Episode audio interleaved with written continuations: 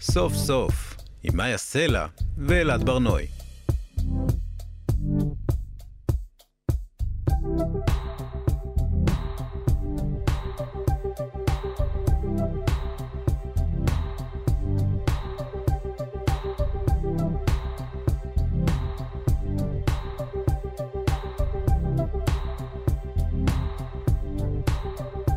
שלום, אנחנו סוף סוף מגזין סיכום השבוע של כאן תרבות, מאיה סלע ואלעד ברנועי, סמים לשבוע, סוף.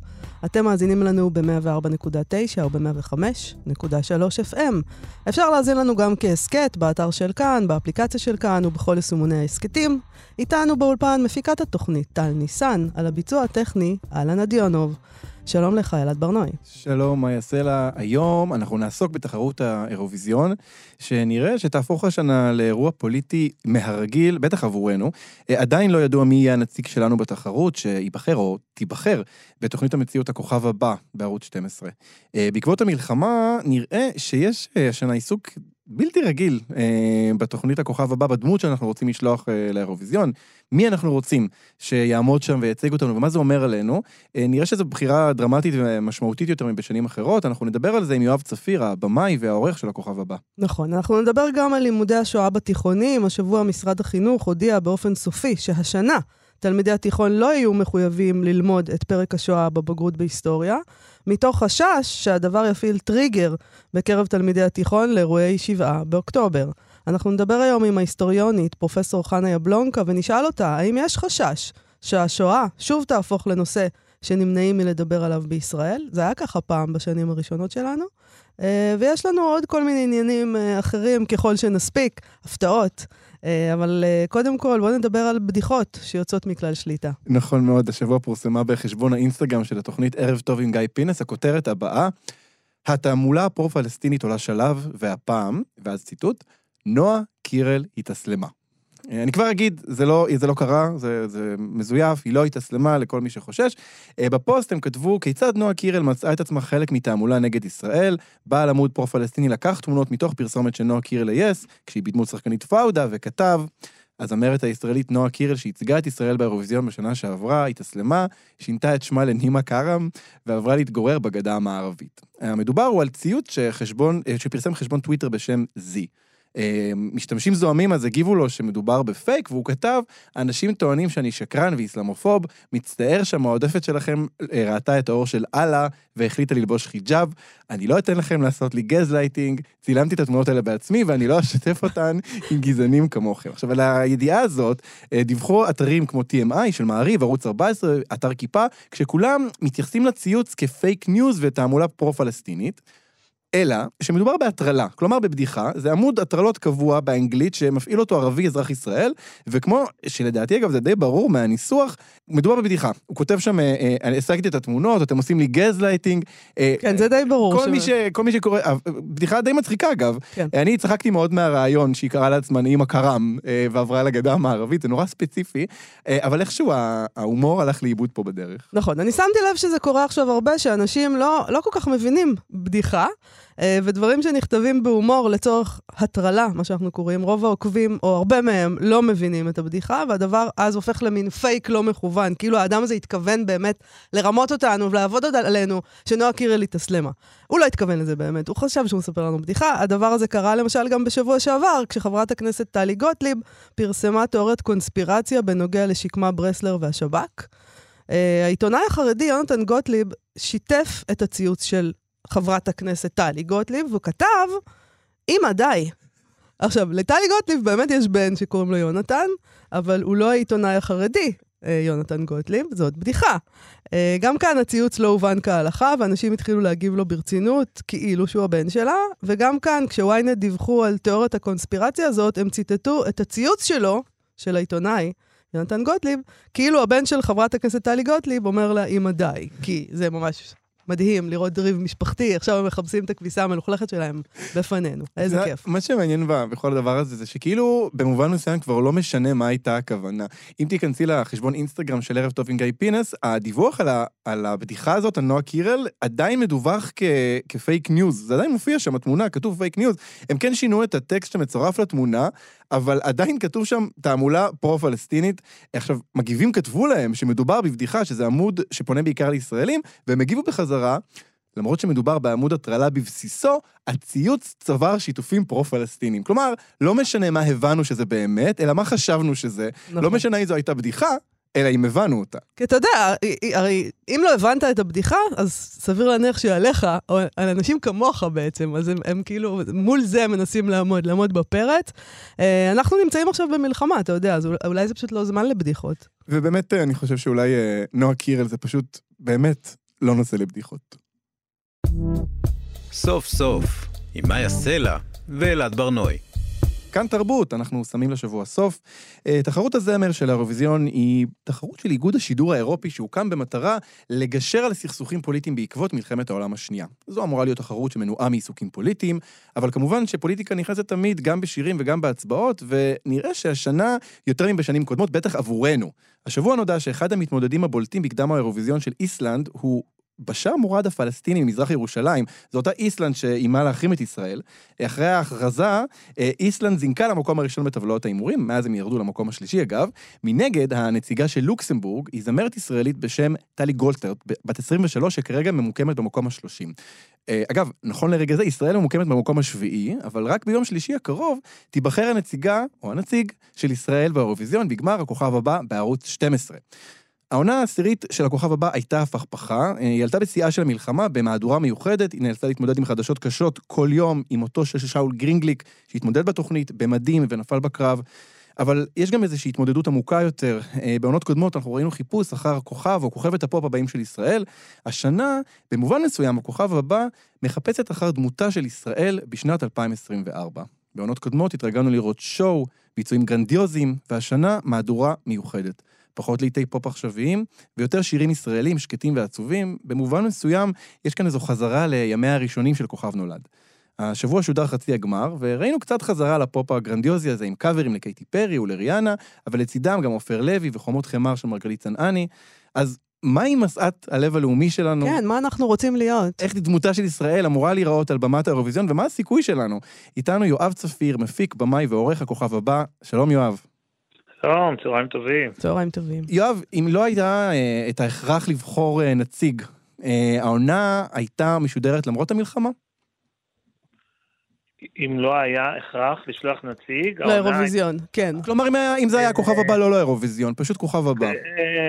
פחות, פחות רלוונטי. הרלוונטיות של העונה בהחלט נהייתה בגלל המשימה הלאומית הזאת, של מי ייצג אותנו דווקא השנה באירופה.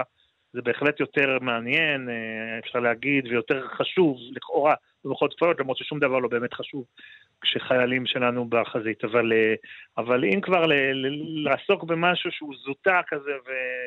ולהעביר את הזמן באסקפיזם, אז, אז אני חושב שהמשימה הלאומית במרכאות הזאת היא, היא מעניינת. זאת אומרת שיש לכם בראש את העניין הזה של המורל, כשאתם, זאת אומרת, משהו שקודם, בעונות קודמות, אני מניחה שלא חשבתם על זה ככה, ועכשיו יש את המורל, איזה שירים בוחרים, איך, מה עושים שם באולפן? זה התחיל מאוד בחשש ובאיזה mm-hmm. שירים בוחרים, אבל לאט לאט הבנו, באמצע, מאמצע העונה כבר הבנו, שהקהל בתשע וחצי בערב רוצה תוכנית רגילה. כן. ממש ככה. הוא רוצה אסקפיזם מוחלט. נכון, אנחנו מזכירים כל הזמן את המציאות, היא נכנסת אלינו, אה, גם החטופים וגם החיילים. אנחנו כמובן לא יכולים להתעלם מזה.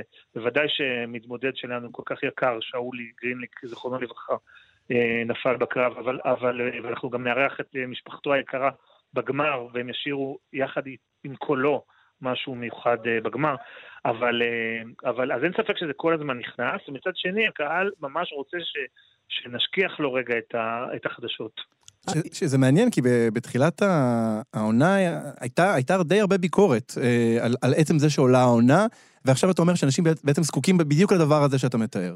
ממש ככה. כל, ממש ככה. העונה היא אחת המצליחות בתולדות העונות, וזה ממש הוכיח שזה מה שהצופים רוצים. הצופים צמאים בתשע וחצי למשהו שהוא לא חדשות. וזה, וזה בדיוק המוצר שהם יכולים לספוג, כי זה לא משהו מנותק לגמרי. גם השירים רלוונטיים, גם המציאות נכנסת כל הזמן לתוך התוכנית. אה, גם, גם בגמר יוקדשו שירים לחטופים, יוקדשו שירים אתה פשוט הבנת באיזשהו רגע, מזמן, לפני הרבה שנים, שמה שעושה לנו טוב ומה שאנחנו רוצים, זה לשיר ולשמוע שירים שאנחנו מכירים ולשיר איתם. זה מה שאנחנו רוצים לעשות בעצם, זה עושה לנו טוב. זה פשוט עושה טוב לנשמה, אני שומע את זה הרבה מהרבה אנשים, אפילו גם, גם מניצולי אה, השביעי לאוקטובר וגם אה, מהעוטף. אני שומע את זה מהרבה אנשים שהדבר היחיד שמסוגלים לראות בטלוויזיה כרגע זה זה, כי כל השאר עושה להם אה, טריג. כן. והדבר הזה הוא כן מחובר למציאות, אבל בצורה נעימה. זאת אומרת, וזה, וזה עושה להם טוב על הלב, וזה, וזה מין תרופה לנפש כזאת. לחלק מהאנשים שאני שומע, מי שלא רוצה שלא יראה כמובן. לפי נתוני הרייטינג שלנו, המון אנשים צופים בנו, וזה עושה להם טוב. כן, אנחנו אוהבים לשיר, ואנחנו, מה, אפשר לעשות? זה באמת עושה לנו טוב לשיר, אבל אני רוצה... לא רק זה, יותר מזה, זה, זה, זאת הישראליות, הגרעין של הישראליות, מוזיקה. המוזיקה, השירים בעברית, זה, זה הגרעין שלנו. ואפילו אם הם שרים באנגלית והשופטים מגיבים, זה, זה הגרעין של הישראליות, והמשפחות שלהם ששמחות ואוהבות, זה אימא ואבא, והקשר הזה בין דורות, זה הישראליות, וזה מה שאנשים אומרים לי. אתם שרים יותר, הם שרים, המועמדים, יותר בעברית בעונה הזאת מבעונות הקודמות, ככה זה נראה לי, זה נכון? יש, יש עלייה באחוזים, בטח כן. בחצי הראשון של העונה, בחצי השני של העונה, הגיעו גם לגמר, הרבה, מתוך, זאת אומרת, אנחנו עדיין לא יודעים מי יעלה היום לגמר, אבל uh, מתוך החמישייה האחרונה, שהיום יארך חצי הגמר האחרון, אז הרוב שר בעברית, כן. אבל, אבל עדיין יש שם מתמודדים ששרים באנגלית גם. יש איזו מחשבה לגבי מה אמור להיות באירוויזיון? איזה, האם ישראל תשאיר בעברית, באנגלית? כבר מתחילים לחשוב על זה? זה? זה בדיוק ביום שלישי מה שבגמר, מה שהקהל החליט, למעשה, כי תהיה מתמודדת ששרה רק בעברית, ויהיה מתמודדת ששרה רק באנגלית, אולי, אם הם יגיעו לגמר. ו... ו... וזה בדיוק מה שהקהל צריך לפסוק עכשיו. מה אנחנו שולחים? זה בדיוק להחלטתכם, חברים. אנחנו שמנו על השולחן האופציות, והשופטים, שהם 50 אחוז נקודות השיפוט, והקהל בבית, פעם ראשונה יצביע, והוא יפסוק, כי אם, אם הוא יבחר במתמודדת ששרה רק באנגלית, אז ברור שהוא רוצה מתמודדת ששרה באנגלית, ואם הוא יבחר במתמודדת ששרה רק בעברית, אז ברור שהוא רוצה עברית. זאת אומרת, זה ממש מה שיקבע את העניין.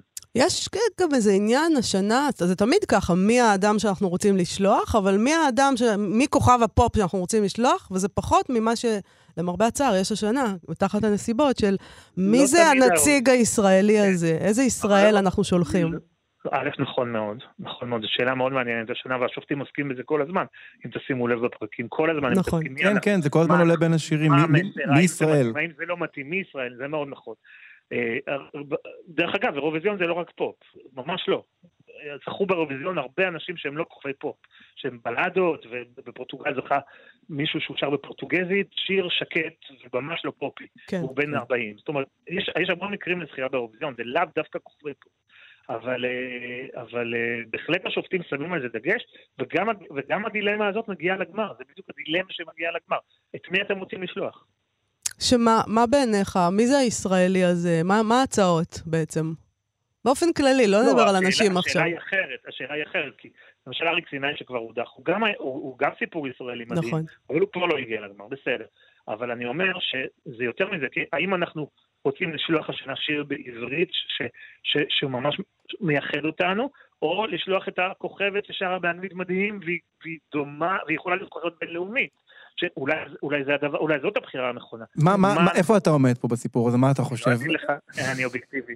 אני הבבאי שמנהל את העסק. אני, אני מציב את הדילמות בפני, בפניכם, שזה יהיה מעניין, שהסיפור יהיה מעניין. גם אם יש לי דעה, אני אשמור אותה לעצמי, במקרה הזה. אבל יש לך? זאת אומרת, יש לך את ה...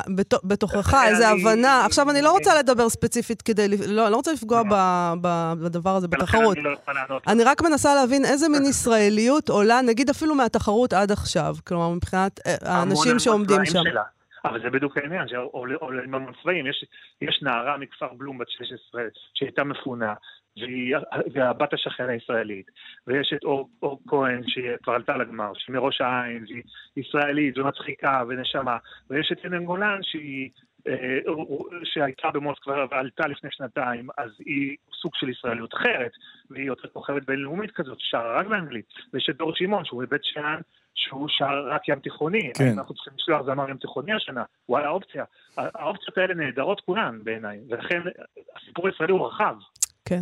כבר אנחנו יודעים איזה שירים הולכים להיות היום? זה כבר... אה, היום? רק יואב יודע. כן. בשידור אני יכול לספר, כן.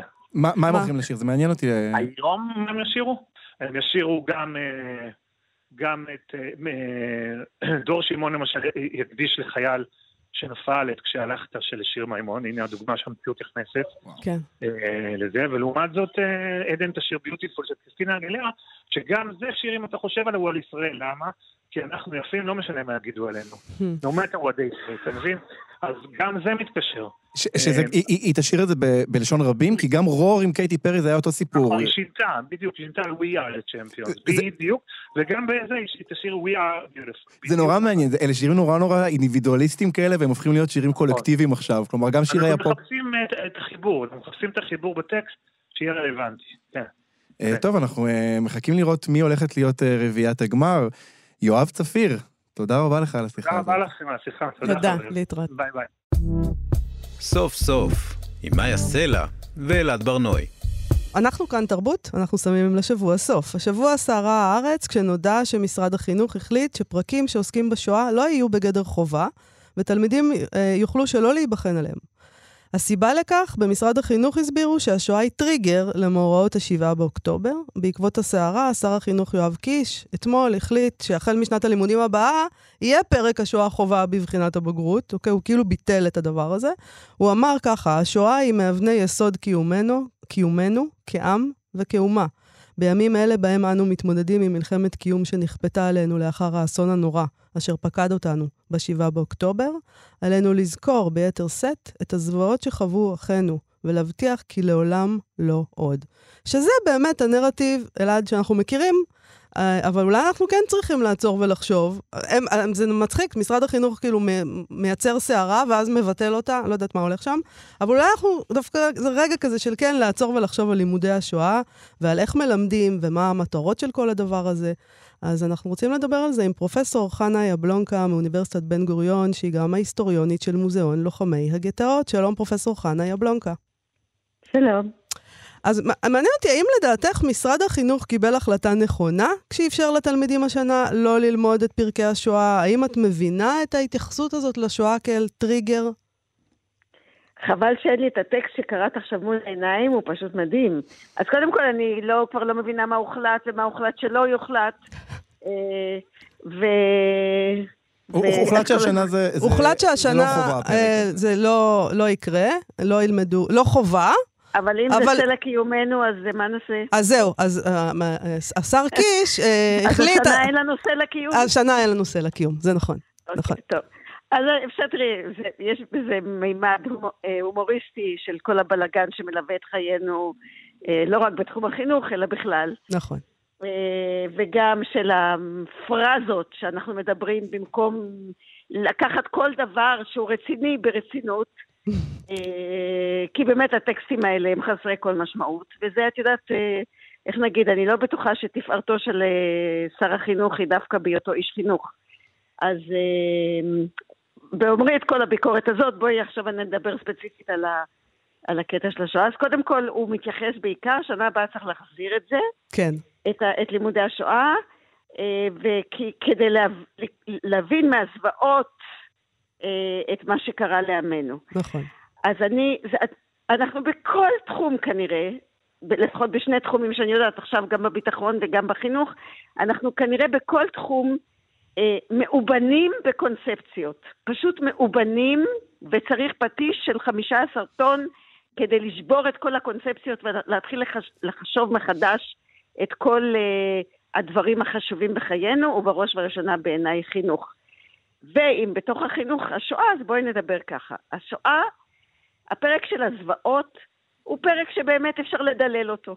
כן. בפירוש אפשר לדלל אותו גם בלימוד, גם ב, באיזשהו דיון מקדים, שבו נאמר איך אנחנו מש, מלמדים את השואה על פי גילאים, יש גיל שאתה יותר בשל לקלוט חלק מהדברים, יש גיל שבכלל אולי לא צריך ללמד שואה. כן. לא בטוחה שבגן טרום חובה ובגן חובה צריך ללמד על השואה, אה, או בכלל לעסוק בה.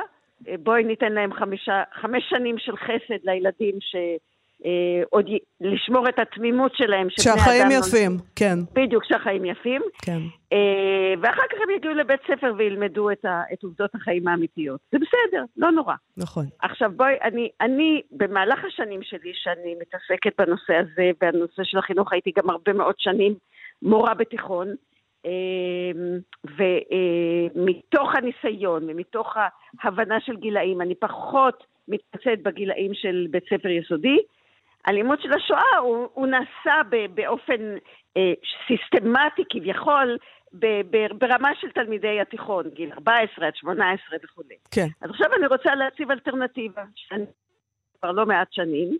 אה, צריך לומר אה, שלא לזכותי, תוך התעלמות מוחלטת של המשרד החינוכי, אבל אני חושבת שיש בה מידה מסוימת של לפחות להתחיל להציע חומר למחשבה. אז אם שנה הבאה הנושא הזה חוזר למערכת החינוך, והנושא הזה הוא בפירוש, הוא לא סלע קיומנו, להפך, הוא יותר סלע חורבננו, אבל הוא בפירוש אחד האירועים היותר בולטים בתולדות עם ישראל לדורותיו, אם לא ה... אמ, אז אני רוצה להציע אלטרנטיבה. האלטרנטיבה שלי היא לקחת את האירוע הזה וקודם כל להחליט מתי הוא מתחיל ומתי הוא נגמר. זאת אומרת, דיון רציני בתוך מערכת החינוך.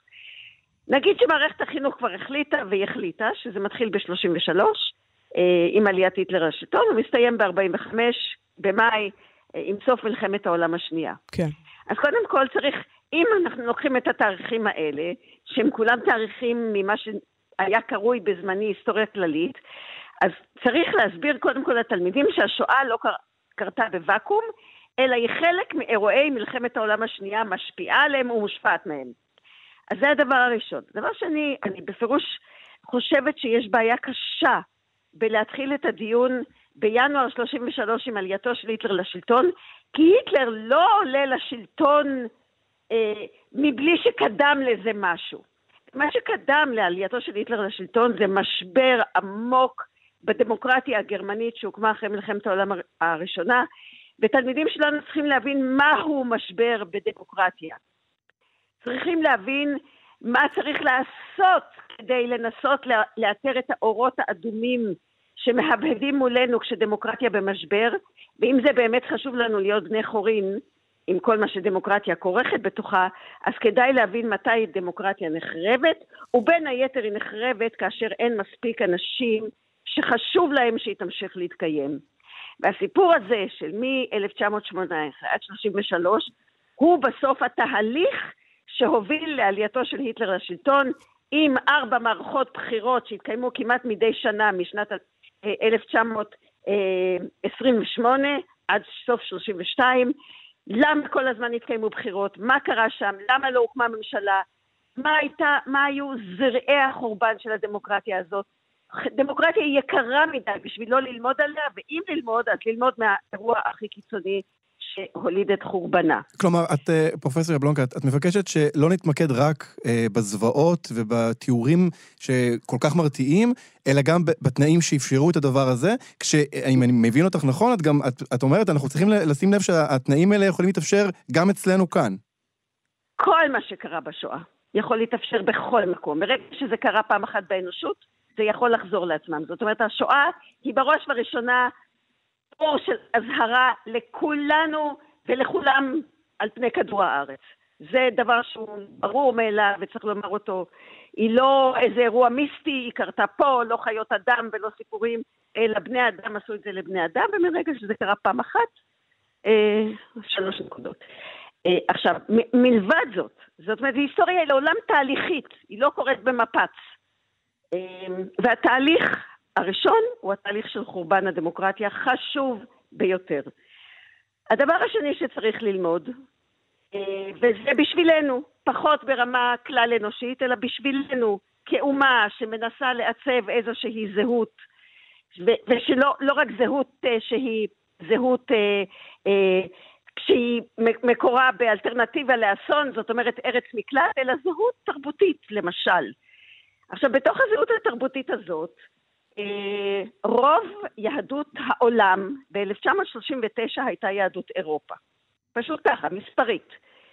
כדאי שנלמד משהו על יהדות אירופה ותרבותה, ובין שתי מלחמות עולם מופיעים כמה מהבולטים שבאנשים שהשפיעו על האנושות עד היום. אם זה איינשטיין, ואם זה פרויד, אני אסתפק פה, כי אני לא אוהבת לעשות סל קניות. כלומר, את, את, את, את ממש אומרת את זה, זה בניגוד ישיר למה ששר החינוך יואב קיש אמר על זה שזה סלע קיומנו. את מדברת על סלע קיום אחר לחלוטין, שזה החיים והתרבות שקדמו. נכון. והם עצומים וגדולים בתרומתם לאנושות. עד כדי כך. רבע ממק... יהדות גרמניה הייתה 0.4 מאחוזי הגרמנים. היו שם 60 מיליון גרמנים ובערך 480 אלף יהודים. ברבע ממקבלי פרס נובל בין שתי מלחמות עולם הם יהודים. צריך את הדבר הזה ללמוד, צריך ללמוד מהי גדולתה של היהדות הזאת שצמחה שם בין שתי מלחמות עולם, ולא רק בגרמניה. קפקא איננו גרמני, הוא, הוא גדל בצ'כוסלובקיה. צריך את הדברים האלה ללמוד וצריך לדעת מי זה קפקא. פשוט צריך לדעת מי זה קפקא. זה לא בושה, וזה יכול לתרום לאיזשהו רוחב אופקים שבכל העולם מכירים בו, חוץ מפה. פרופסור חנה יבלונקה, השארת לנו הרבה, הרבה, הרבה על מה לחשוב. אני מאוד מודה לך על השיחה הזאת. זה נקרא זה על קצה המזלג. נכון. תודה, תודה רבה. רבה לך. בבקשה. להתראות. סוף סוף, עם מאיה סלע ואלעד ברנועי. מאיה, השבוע עלה אה, פרק חדש בהסכת היסטוריה לילדים בהגשת יובל מלכי. זה הסכת אדיר, אני ממליץ עליו גם למי שהוא לא ילד, למרות שאני כמובן מבחינתי מאזין לו עדיין כילד. אה, אני רוצה לתת לך כאן את רשימת הדמויות שהיו עליהם פרקים בשבועות האחרונים. המלכה אליזבת, אדה גורדון, נחמה ליבוביץ', והשבוע הוא דיבר על הזמרת המצרית האגדית, אום כולתום. זה מאוד הפתיע אותי לראות אה, שעולה עכשיו פרק על אום כולתום, למרות הכל, הפרק הזה אומנם אה, הוקלט לפני אה, פרוץ המלחמה, ועדיין זה לא מובן מאליו שהוא עלה. בואי נשמע איך הוא מסביר לילדים, יובל מלכי, על אום כולתום מתוך היסטוריה לילדים. בשנות ה-60 החלה אום כולתום לשתף פעולה עם מוחמד עבד אל-והאב, זמר, משורר, מלחין, והאומן המצרי המפורסם ביותר באותה תקופה. הוא כתב אליה את השיר אינטה עומרי, אתה חיי, שהיה לאחד משיריה המפורסמים, בו היא שרה על האהבה הגדולה שמצאה בעיניים של אהובה. אתה יקר לי מכל הימים, אתה היפה מחלומותיי. קח אותי למתיקות שבתוכך. קח אותי רחוק מהיקום, רחוק רחוק, אני ואתה, רחוק רחוק, לבדנו יחדיו. בהשפעת השיר הזמר הישראלי מיכה שטרית הקליט שיר בשם דומה, אינטה עומרי, שאותו חידשו גם מרגלית צנעני ורביד פלוטניק. ברחבי העולם שיריה ממשיכים להתנגן ברמיקסים שונים ואפילו בשירי ראפ אמריקאים, כמו זה.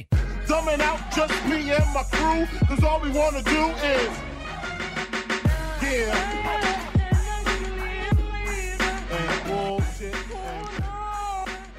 אני חייב להגיד שאני פשוט מתמלא בקנאה אה, בכל הילדים שככה הם לומדים על היסטוריה, זה פשוט דבר מדהים.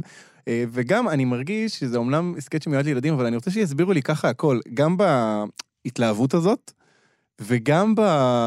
במנעד הרחב של הדברים, כלומר, הוא עובר מאום כולתום לרביד פלוטניק, לשירי ראפ, בעיניי אה, ממש... בעיניי זה מאוד מוצא חן שהוא עושה, הוא מדבר עם ילדים, לא כאילו הם ילדים, אלא כאילו הם אנשים, קטנים אמנם, אבל את, בגלל זה אתה מרגיש, וגם אני מרגישה שאני יכולה לשמוע את זה, שזה לא רק לילדים, כי זה הוא פשוט, והוא מדבר במלא תשוקה.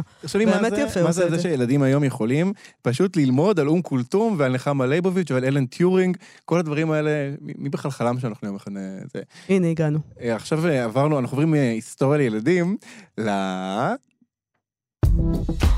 שמחתי להסגביר. עכשיו הגיע הזמן לפינה האהובה על כולם, שמחתי להסגביר. החלום שלך, שבה להסביר לי דברים. אני מסביר לך על תופעה, כי אני רוצה שתלמדי. אה, עכשיו אנחנו נדבר על איך סלפיש, שיר בן 13 שנה של הזמרת האמריקאית בריטני ספירס, הגיע בסוף השבוע לראש מצעדי ההאזנות בכל שירותי ההזרמה, ואיך זה קשור גם לטיילור סוויפט וגם לדונלד טראמפ. אז אנחנו חוזרים לביוגרפיה, אוטוביוגרפיה שכתבה בריטני ספירס, היא פרסמה השנה, קוראים לה The Woman in Me, האישה שבי. היא חשפה שם אה, שכשהיא הייתה בזוגיות עם ג'סטין טימברלייק לפני יותר מ-20 שנה, הוא הכריח אותה לעבור הפלה. אה, זה רק מעשה אחד בשורה של מעשים אה, שמפאת תיאור, אה, אין לי תיאור יותר טוב לזה, אני פשוט אקרא לזה מעשים לא סבבה, mm-hmm. שהוא עשה לספירס, אה, הוא גם בגד בה, הוא רכב על הפרידה ביניהם באופן נצלני, הוא ירד עליה בטלוויזיה בצורה איומה, כשהיא הייתה גם ככה באיזשהו שפל מבחינת המעמד שלה, מבחינת הקריירה שלה. הוא עשה מזה קריירה שהחזיקה יפה מאוד עד לפני בערך עשור. זה, זה מה שהיא כותבת בספר, או זה, כך, זה עובדות? לא, ככה לא, היה באמת. אה, הדבר היחיד שנחשף בספר של, שהוא לא היה ידוע, זה, זה העניין של ההפלה. אוקיי. שאר הדברים, אלה דברים שידענו כבר. ידעתם, אוקיי. כן. אה, עכשיו, נאמר בהערת צד שספירס היא לא האישה היחידה שג'סטין טימברלייק אה, מואשם שהוא הזיק לה. גם חשיפת השד של ג'אנט ג'קסון בשידור חי בסופרבול 2004, לפני 20 שנה, זה היה מהלך שממש גמר את הקריירה לג'קסון, בעוד שהוא יצא מזה בסדר. עכשיו, לפני שלוש שנים טימברלייק פרסם התנצלות בפני שתיהן. הוא כתב באינסטגרם, אני רוצה לקחת אחריות על מעשיי ולהתנצל בפני שתיהן, אני מכבד אותן, אכפת לי מהן, ואני יודע שכשלתי. עכשיו, אנחנו בשנת 2024, וג'סטין טימברלייק, סולן NSYNC לשעבר, רוצה לעשות קאמבק. אז שבוע שעבר הוא חזר עם הסינגל Selfish מתוך אלבום הקאמבק שלו. So if I get jealous, I can't help it.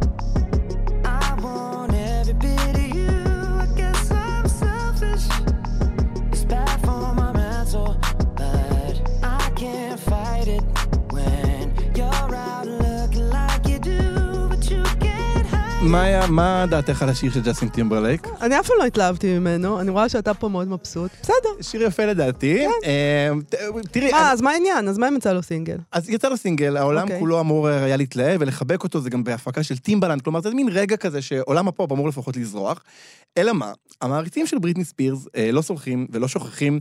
אה, מה הם עשו? הם חזרו לשיר נידח של בריטני ספירס, בעל אותו השם, Selfish, mm. שיר שיצא בשנת 2011, ומעולם לא זכה להצלחה גדולה.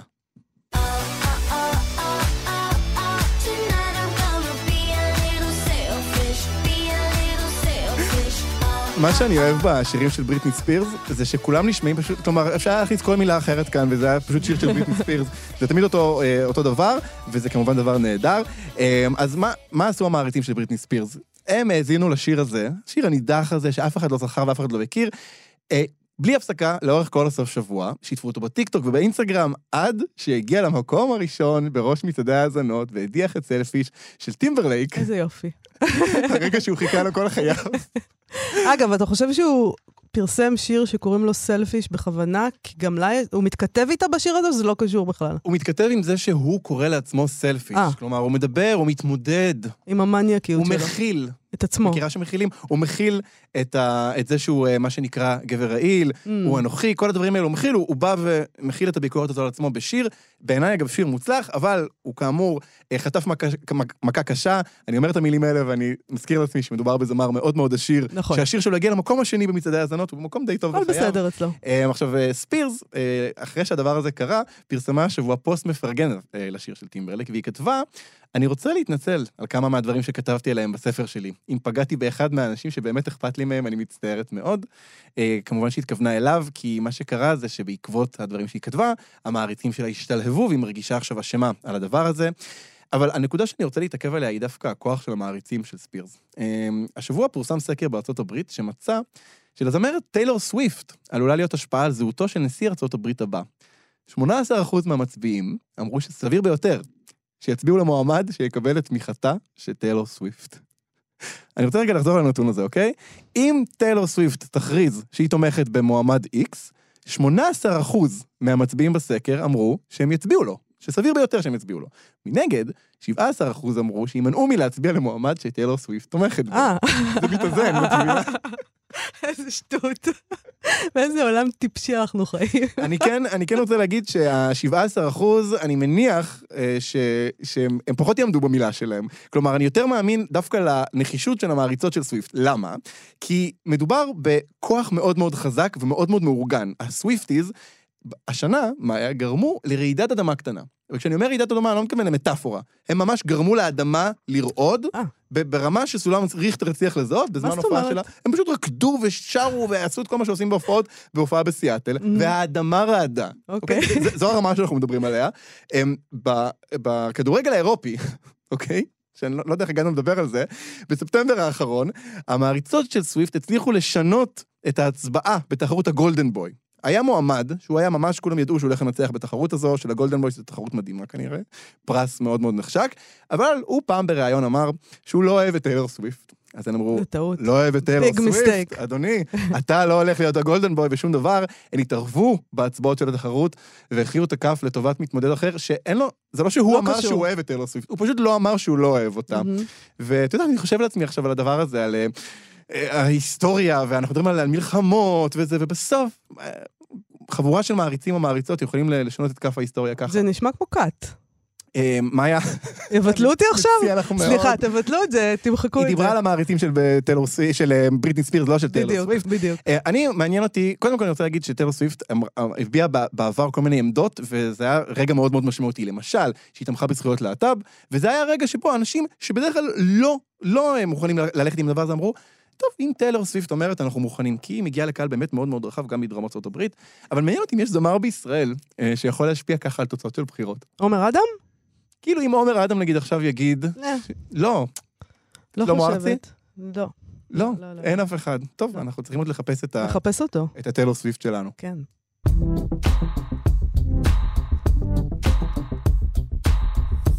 אולי דוד גרוסמן הוא הטיילור סוויפט שלנו. בוא נראה. הסופר דוד גרוסמן חגג השבוע יום הולדת 70, ולכבוד זה, בהוצאה שלו, הוצאת הספרייה החדשה של הקיבוץ המאוחד, או בקיבוץ המאוחד, הוציאו ספר חדש שנקרא מההתחלה, ובספר הזה יש את הסיפור ואת הנובלה הראשונים שהוא פרסם, גרוסמן, חמורים ורץ. אני רוצה שנקרא אה, את הדברים שכותב העורך הראשי שלו, העורך של סימן קריאה, הפרופסור מנחם פרי, על הפעם הראשונה שהוא קרא, דוד גרוסמן. הוא, זה שם בהערת העורך, בספר הזה יש טקסט שלו, אני מקריאה כמובן רק חלק ממנו, וכך כותב פרופסור מנחם פרי. במאי או ביוני 1980 אספתי מן הדואר מעטפה חומה עמוסת בולים שהגיעה מירושלים לרבעון סימן קריאה. באותם ימים היו מגיעות אליי מדי שבוע לפחות תריסר מעטפות דומות, עם סיפורים או שירים ומזוודת אור חומה וקשוחה מימי האוריינט אקספרס, ניצבה בחדר העבודה שלי גדושת מעטפות מצפות. מצפות כמובן לעורך שיבחר בהן. הוא ממשיך, אבל מעטפה זו, מסיבות עלומות, נפתחה על שולחני עוד באותו יום, ומצאתי בה סיפור בשם חמורים, מאת אחד, דוד גרוסמן, צעיר הנחתי, לא מוכר לי, ודווקא עם יוד בדוד. לא יכולתי להרפות מן הסיפור, שנראה לי כתוב במיומנות, בכישרון עולה על גדותיו, והיה יוצא דופן בספרות הישראלית של אותם ימים, כי הדרמה שבמוקדו, זו של חייל העורק ממלחמה, והניכר הממושך הנכפה עליו, והזוגיות השברירית שלו עקב כך, והישועה מפני השיגעון שהוא מוצא בהיזרקות, במחיצת האמפתיה של גבר אחר, דרמה זו היא לחלוטין לא ישראלית ואף לא יהודית. גיבור הסיפור, רוג'ר פיטרס, ברח ממלחמת וייטנאם, והסיפור מתרחש באו- באוסטריה העילית. כשגמרתי לקרוא, נפעם, מיהרתי לצלצל לידידתי נילי מירסקי, שבאותם ימים גם הייתה בין עורכי המשנה של סימן קריאה, כדי לשתף אותה בחווייתי. אמרתי, נילי, התגלה לי סופר חדש. והיא אמרה, כמה מוזר, דבר דומה קרה גם לי, בדיוק היום. קראתי סיפור מצוין של מישהו חדש. מי החדש שאצלך? שאלתי, והיא אמרה, שמו דוד גרוסמן. גם אצלי שמו דוד גרוסמן, אמרתי, שבע נחת מזימון המקרים. הייתה לי תחושה שההתחלה הזאת מסמנת את ההמשך. והוא ממשיך שם, אני מדלגת אה, לסוף. הוא כותב כך, מנחם פרי: ארוכה הדרך שהלכנו יחד, והחודש, ינואר 2024, הוא בן 70.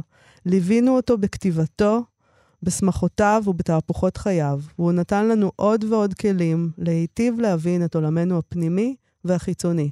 התאריך הזה הוא הזדמנות לשוב ולהתרגש מנוכחותו עמנו מן ההתחלה, וכהומאז' לסופר, לאדם ולחבר, להגיש ספר זה, פנייה רחבה לאחור, אל שני הסיפורים הראשונים שלו, והזמנה לקריאה מחודשת, רעננה, מההתחלה.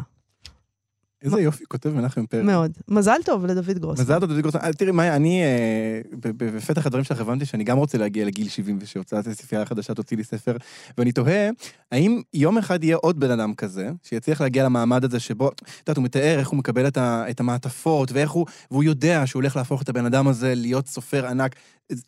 היום יוצאים כל כך הרבה ספרים, ולא נראה לי שיש מישהו בכלל שיושב ומחכה למעטפות בצורה הזאת. לא, אני גם לא חושבת שמחכים למעטפות, ואני חושבת שמעמד הסופר הוא כבר שונה. כלומר, אה, אין, אני לא יודעת אם יש היום סופר שקוראים אותו כמו שקראו את גרוסמן, שכולם קראו את גרוסמן, שהוא היה מן התגלית הזאת שכולם קוראים.